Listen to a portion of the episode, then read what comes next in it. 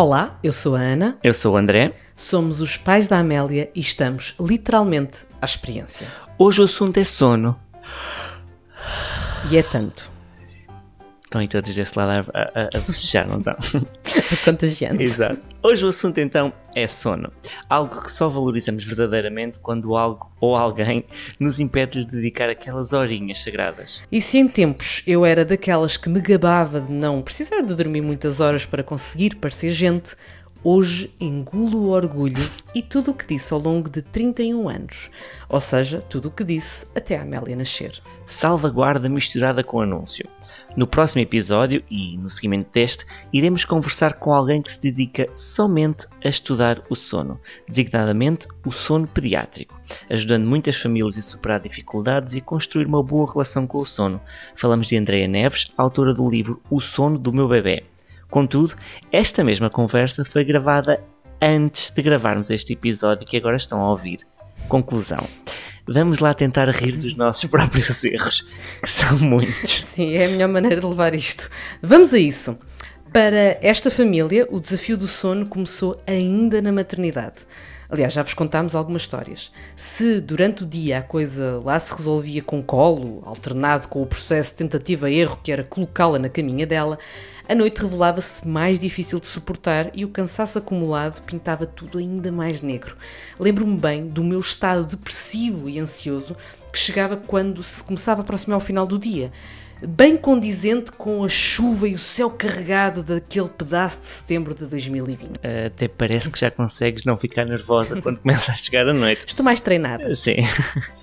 Eram noites pouco condizentes com descanso, em que ora lutávamos para que ela se mantivesse acordada e mamasse, ora sofríamos pelo pouco tempo que restava das supostas 3 horas de intervalo entre refeições e por a Amélia não querer colaborar dormindo.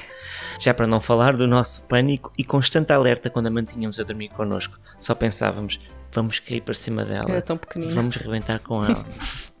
e quando a conseguimos manter no berço, o drama era, será que está a respirar? Lá punhamos o dedinho junto ao nariz. É incrível como o corpo percebe que não vai poder repousar como outrora, passando a ser muito tenue a fronteira entre estou a dormir e já estou acordada. Chegamos a dormir alguma vez? Eu acho que não, acho que já, já não sabemos o que é isso. Não. Contudo, é chato perceber que nem por isso o corpo passa a precisar de menos descanso.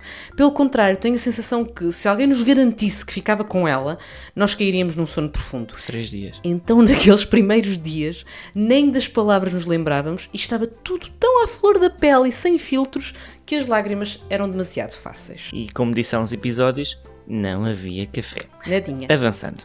Tendo sobrevivido à maternidade e estes primeiros dias de choque com uma nova forma de viver, Sobreviver? adivinhava-se um desafio ainda maior. Em casa, não haveria aquela Santa Senhora que nos ajudou numa das primeiras noites e nos permitiu dormir um bocadinho. Não haveria ninguém para nos ajudar, para nos servir refeições, para ir às compras, limpar a casa, lavar a louça, tratar da roupa, enfim.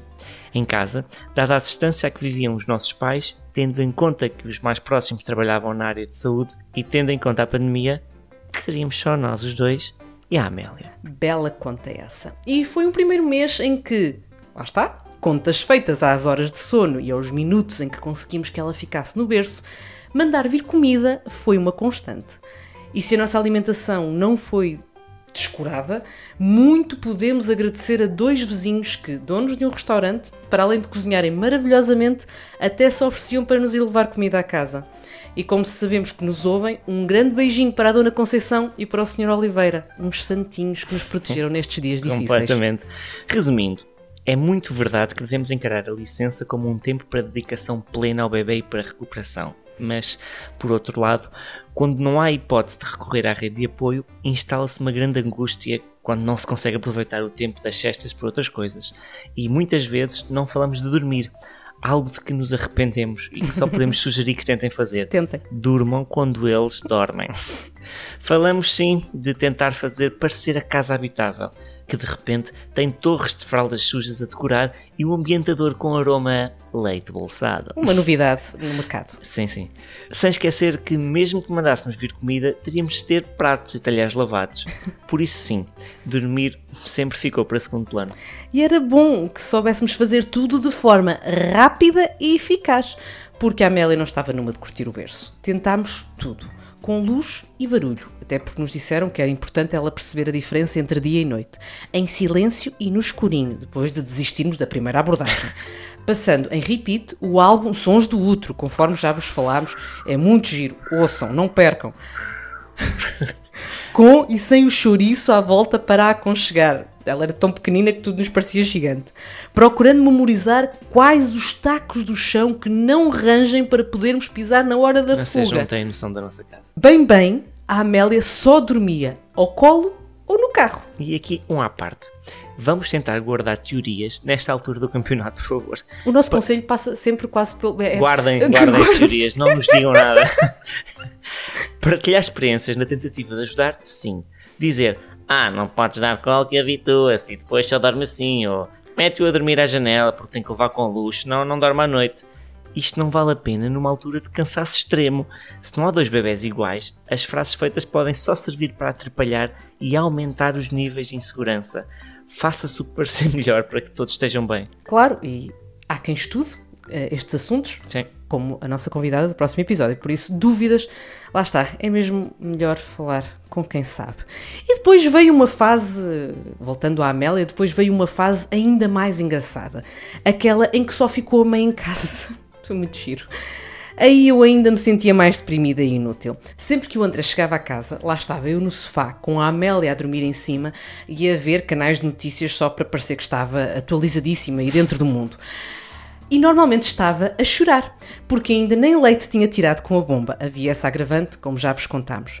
E muita caminhada fui fazer pelo bairro só para ela cair no sono no carrinho. A dificuldade era depois entrar em casa sem que ela acordasse. Uma piada. Eu a tentar carregar o ovo até ao corredor e há uns degraus na entrada, o que dificulta ainda mais o processo, sem que ela se apercebesse da mudança. Depois surgia um pequenino peso na consciência, porque, como sabem, o mais aconselhável não é dormirem no ovo. Mas durava pouco tempo esse, esse peso, eh, porque ela acordava alguns minutos após o ovo ser colocado no chão. Andava tão desnorteada que me lembro de te implorar para que dormisses tu ao lado dela à noite. Ainda hoje acho que lhe trago mais instabilidade na hora de dormir. E eu assim fiz. Fortíssimo. À noite era ignorar o formigueiro nos braços e tentar, como já partilharmos, caber no next to me até ela adormecer. Certo é que ainda dormia assim umas quantas horas e umas quantas noites. O corpo só queria dormir e lá se adaptava. Tu Só até, pode. até cabias no next to me com um bocadinho de choro. Ai, mas eu dormia bem no next to me, queridinho. Os meus braços, quando era para a manter a dormir, até grades da cama atravessavam, independentemente da largura em causa. Tinha sempre de dar. Eh, o chato era quando os braços se inchavam durante a noite e já não saíam. Era esperar umas horas e aquilo acabava por desinchar e sair. Último, em último caso, um Era serrotezinho. cortar, ou o braço. Não, os braços. Pronto. Somos um pouco macabros. Vá, perdoem-nos que isto é aquele humor negro provocado pela falta de horas de sono. E por falar em correr bem, que correu com os braços do André, mantém os, dois. dois. braços Sim, sim, e a sim. cama de grades também continua inteira. Ah, ela pegou-nos uma partida bem engraçada e fez-nos crer que ia começar a dormir super bem. Foi pelos dois, três meses de vida. Ela dormia horas e horas seguidas à noite. E nós tão felizes, a dormir até tarde ao fim de semana. Irónico era perceber que, mesmo ela dormindo não sei quantas horas seguidas, era o nosso corpo que afinal já não sabia dormir e era tanto tempo perdido em insónias e verificações de que a miúda estava viva. Já para não falar das temperaturas. Sim, manteve-se aquele nosso dilema, sempre, sempre ali a controlar: será que tem frio? Será que é demasiada roupa? Está sempre destapada. Tapamos, mas ela acorda. Viver com a Amélia é viver num casino em que cada aposta pode levar a malta à falência. Completamente. Mas esta fase gira eh, durou pouco. e nem imaginam a espécie de alívio que sentimos quando na internet lemos qualquer coisa como a regressão dos 4 meses. Pensámos, pronto, eh, não tarda a coisa resolve-se e volta a dormir bem novamente. Melhorou, é certo, mas nunca àquele ponto. Não. A natureza deve ter percebido que precisávamos de um boost de energia e deu-nos aquele shotzinho de umas semanas. Um conforto. E aqui também fez muita diferença o teu empenho, meu amor, durante aquele último mês de licença. De nada. Já vos falámos do treino que foi desenvolvido para ela começar a conseguir adormecer sozinha no berço.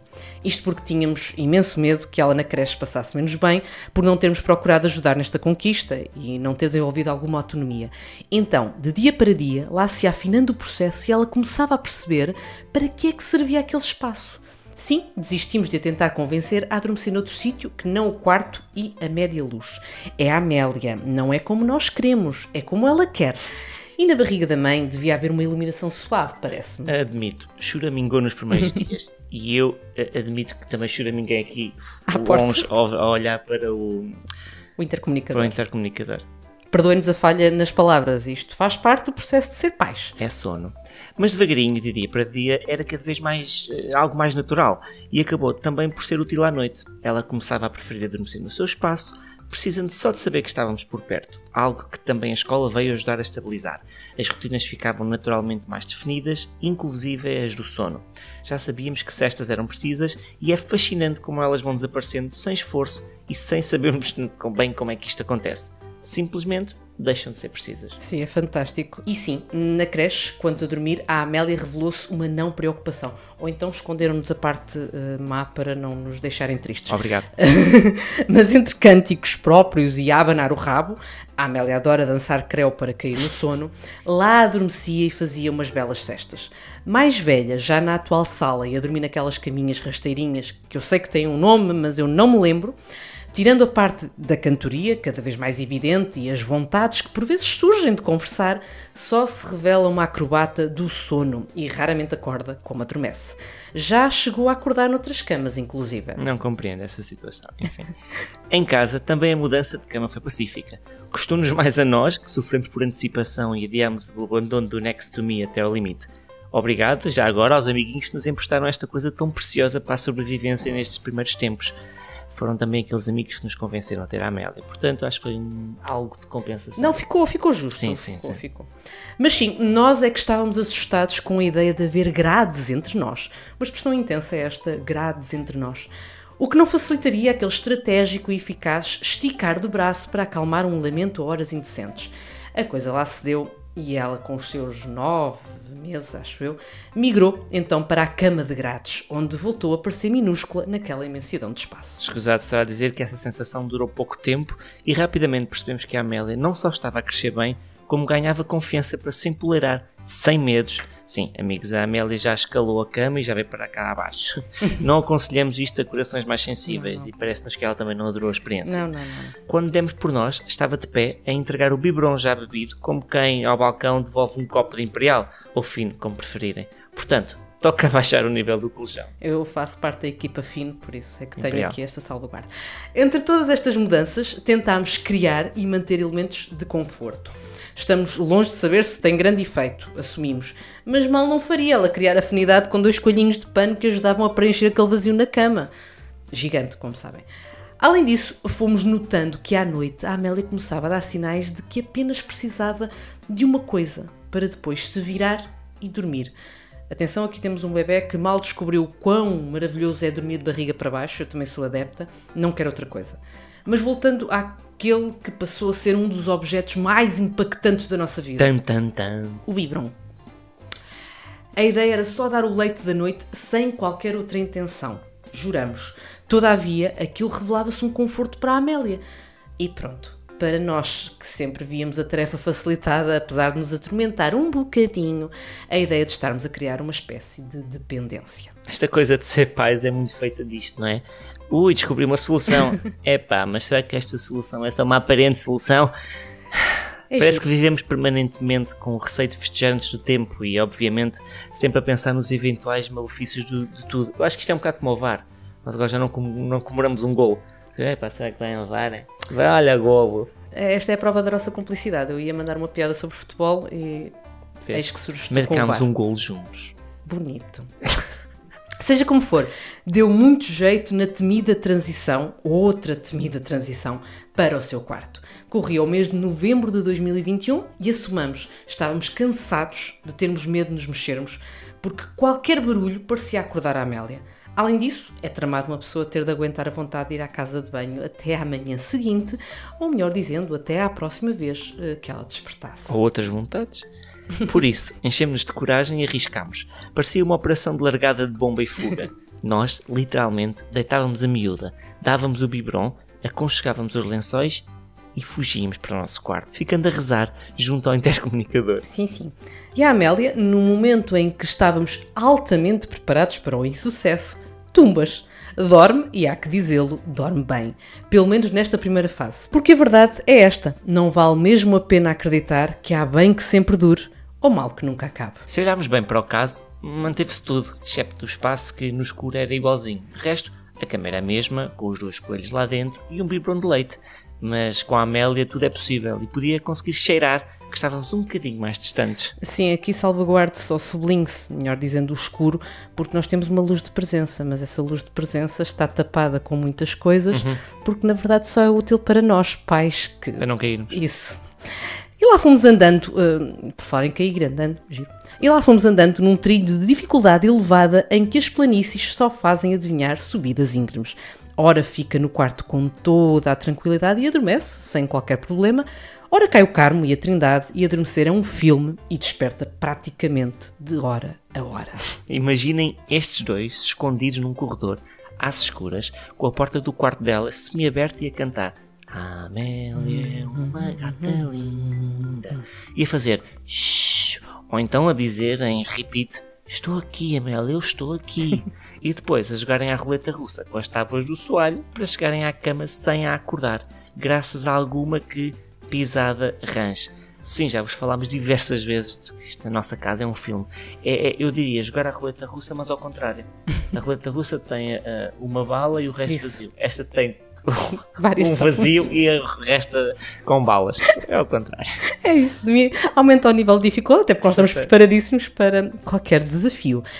E a cada noite, após uma espécie de preparação para o sono, em que reduzimos as luzes, lemos histórias e tentamos evitar que a Amélia ande a correr pelo quarto a saltar e a mergulhar nas almofadas, sim, ela vai para a cama sempre transpirada porque não para um instante. Completamente.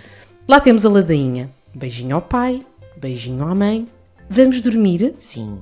A noite toda? Sim. E beber leitinho? Sim. Ela diz que sim a tudo o que queiramos para conseguir chegar à parte do leite. E vais ser muito rica e sustentar os teus pais para sempre? Não. Hum, André, nunca tentámos, mas aposto que diria que sim perante o biberon. Sim, completamente. Rotinas existem único problema, é, eventualmente as horas tardias. E não é só pela vida ser como é, dificilmente conseguimos jantar antes das 8h30, nós juramos que também só conseguimos derrubar a Amélia entre as 10 e as 10h30. Exceto, claro está, se estiver com as nossas babysitters salvadoras. Podem não acreditar, mas esta criatura chegou a adormecer às 8h30 e acordou, imaginem, quando o nosso carro parou à porta de casa. Repito, quando estacionou. Não foi quando entramos em casa ela sentiu-nos só pode. Ainda há bocado falámos dos cheios, que ela tínhamos de tomar banho algum dia. Mas, e lá está, não precisamos de chegar ao soalho, as nossas sim, sim, uh, tábuas do chão. Não entramos no, no prédio. Mas espantem-se, contra toda a nossa ansiedade e depois de regressar ao sono, dormiu até amanhã seguinte. Alguém que me explique, por favor, como é que se faz. Eu sei que as nossas babysitters estão a ouvir. Comentem e expliquem-nos a todos como é que se faz, por favor. Não guardem, não guardem não, estes não. segredos, por favor. Há muita gente desesperada a ouvir-nos. Mas, eh, André, eh, mesmo que nos explicassem, eh, na próxima semana já não seria verdade. Já, a Amélia ri sempre na nossa cara quando andamos todos felizes porque julgamos ter encontrado o método para tudo correr bem. Como diz aquela célebre frase, samba mesmo na nossa cara. Ainda agora, andamos numa fase difícil.